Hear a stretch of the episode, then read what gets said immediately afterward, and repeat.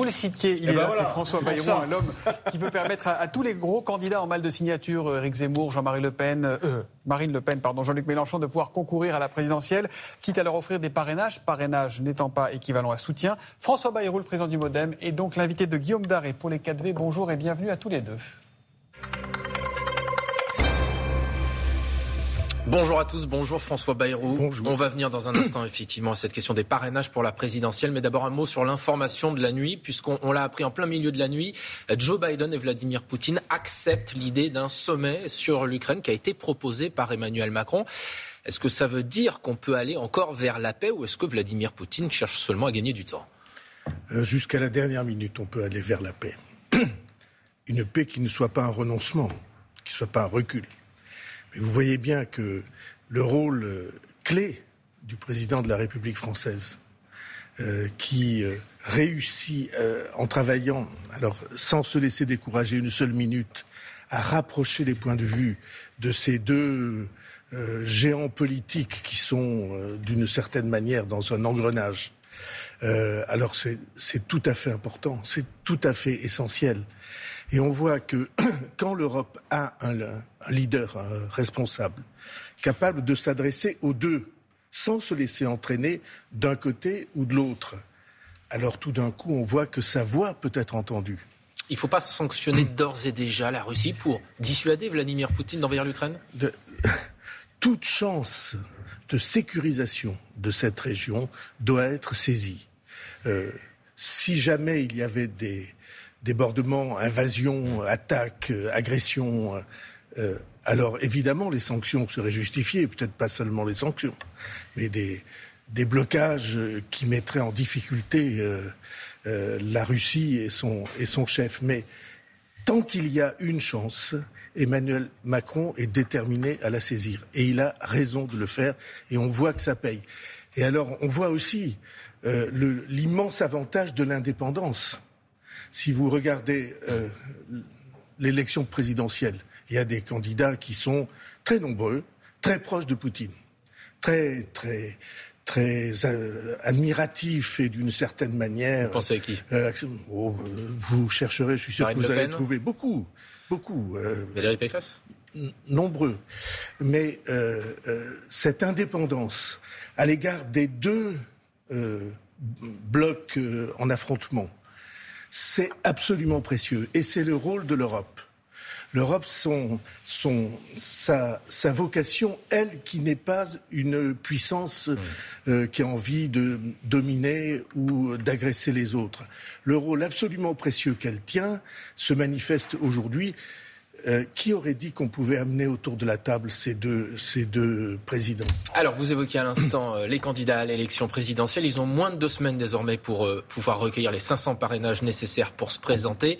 Marine Le Pen, Éric Zemmour, Jean-Luc Mélenchon disent qu'ils ne les ont pas. Vous avez lancé l'idée d'une banque des parrainages pour aider les candidats qui font de plus de 10% dans les sondages à obtenir ces parrainages. Où est-ce que vous en êtes? Combien vous en avez dans votre banque de ces parrainages? Plusieurs dizaines 80 peut-être, quelque chose de cet ordre, mais parce qu'on n'a pas encore fait euh, le mouvement de communication nécessaire. Et, Quelle et- est la situation? La ou pas? situation, non. La situation est que nous avons trois candidats majeurs de cette élection, euh, euh, au-dessus de 10% et, et même qui atteignent 15%, ce qui veut dire 4 ou 5 millions d'intentions de vote qui n'ont pas les parrainages. Euh, autrefois, on disait ils bluffent. Ils bluffent pas, ils n'ont pas les parrainages. S'ils ne peuvent pas se présenter, qu'est-ce qu'on risque? et s'ils euh, n'ont pas les parrainages, ils ne peuvent pas se présenter. Et je vous demande de penser à ce que serait la situation du, euh, de la démocratie française et de l'élection présidentielle si des candidats majeurs ne pouvaient pas se présenter à cette Ce serait élection. quoi la situation? Et je vous assure que je ne partage pas leurs idées. Je... Or, euh, pourquoi n'ont-ils pas les parrainages? Parce que beaucoup de maires craignent que leur signature, aux yeux de leurs concitoyens, va le soutien. C'est ça la difficulté. Et c'est la raison pour laquelle nous avons euh, proposé ce collectif. Il suffit euh, de taper notre démocratie en un seul mot, notredémocratie.fr. Et à ce moment-là, vous pouvez participer à ce collectif. Et ce collectif, il garantit une chose essentielle, c'est que nous apporterons l'assurance auprès des électeurs que ces signatures ne sont pas des soutiens, qu'elles sont transpartisanes, objective. Euh, euh, on peut tout à fait se battre contre, contre des idées et en même temps ne pas accepter que les candidats qui les portent soient exclus de cette élection. Vous évoquez un tsunami démocratique si ces candidats ne candidats pouvaient pas se présenter. Mais vous voyez bien de quoi il s'agit aujourd'hui dans, dans l'opinion des Français et des citoyens. Que se passe-t-il? Une immense vague de défiance à l'égard des institutions politiques, médiatiques, parce que vous êtes vous aussi dans le, dans le cœur du cyclone, dans l'œil du cyclone, médiatique, scientifique, médical. Tout le monde aujourd'hui a perdu confiance. Or, euh, la clé de voûte de nos institutions, c'est l'élection présidentielle. On n'a pas le droit de laisser compromettre la loyauté de l'élection présidentielle en excluant des candidats simplement parce qu'ils n'auraient pas des signatures. Le maire Les Républicains de Cannes, David Lisnard, dit Je parraine Jean-Luc Mélenchon, il n'a pas mes idées, mais il a le droit de concourir. Vous dites quoi? Bravo, ben, suivez son exemple Vous voyez que, que c'est exactement ce que je plaide. C'est rigolo parce qu'au début, il n'était pas de cet avis, mais c'est, mais c'est très bien. Les évolutions sont, sont bonnes. Euh, le, euh, vous, vous allez parrainer qui? Mais une signature ne suffit pas. Voilà pourquoi ce collectif qui réunit des dizaines de maires et bientôt centaines de maires, j'espère, est le seul à même de garantir la loyauté et l'équilibre de cette élection. François Bayrou, ça veut dire pour la Notre prochaine démocratie.fr, je veux le répéter parce qu'il y, a des, parce qu'il y a des maires qui nous écoutent. Notre démocratie.fr, et là vous pouvez participer avec la certitude que dans quelques jours, nous pourrons garantir que la signature démocratique la garantie démocratique n'est pas un soutien à des candidats ou à des idées. Oui ou non, ça veut dire que la prochaine fois, il faudra revenir à l'anonymat? Oui. Je crois que c'est que c'est la moindre des choses, mais on peut réfléchir à d'autres, sans doute à d'autres des parrainages citoyens?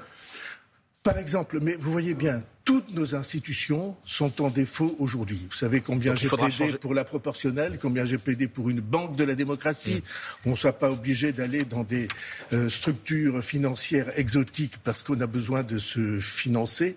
Le, notre démocratie a besoin d'être réassurée par des pratiques nouvelles et plus audacieuse et qu'on sorte enfin de cette confiscation dans laquelle le pays souffre parce que la confiance souffre. Fabien Roussel, ce matin, est mis en cause par Mediapart, le candidat communiste qui l'accuse d'avoir occupé un, emploi d'assistant parlementaire, mais ils n'ont trouvé aucune trace de son travail dans cet emploi. Qu'est-ce que vous en pensez? Je rappelle que le Modem et l'UDF ont été mis en examen pour des soupçons d'emploi fictif d'eurodéputés. Qu'est-ce que vous pensez alors, de, ce qui a été reproché à, Fabien Roussel? Un, euh, je veux dire que nous, UDF et Modem, ne sommes pas euh, dans euh, cette pratique des emplois fictifs. C'est un paradoxe parce que nous sommes poursuivis alors que nous n'avons pas fait cela. Quand vous voyez ce qui est reproché à Fabien Roussel. Et, donc, ce qui est reproché à Fabien Roussel, c'est toujours la même histoire. C'est une espèce de, de dévoiement euh, judiciaire de choses absolument qui étaient, qui ont été, qui sont absolument normales. Un député, son métier, c'est d'aller à l'Assemblée nationale, d'étudier des textes, et c'est de faire de la politique. Sans ça, il ne serait pas député. Et la fonction d'assistant parlementaire est une fonction de rampe de lancement pour beaucoup de parlementaires. Alors, si vous prenez la liste, alors vous allez découvrir que Manuel Valls a été assistant parlementaire, que Éric Ciotti a été assistant parlementaire, que Xavier Bertrand a été assistant parlementaire.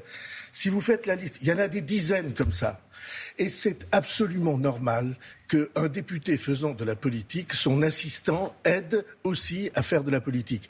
On est élu par les électeurs, mais on est d'abord élu parce qu'on a l'investiture d'un parti. C'est lui qui vous présente.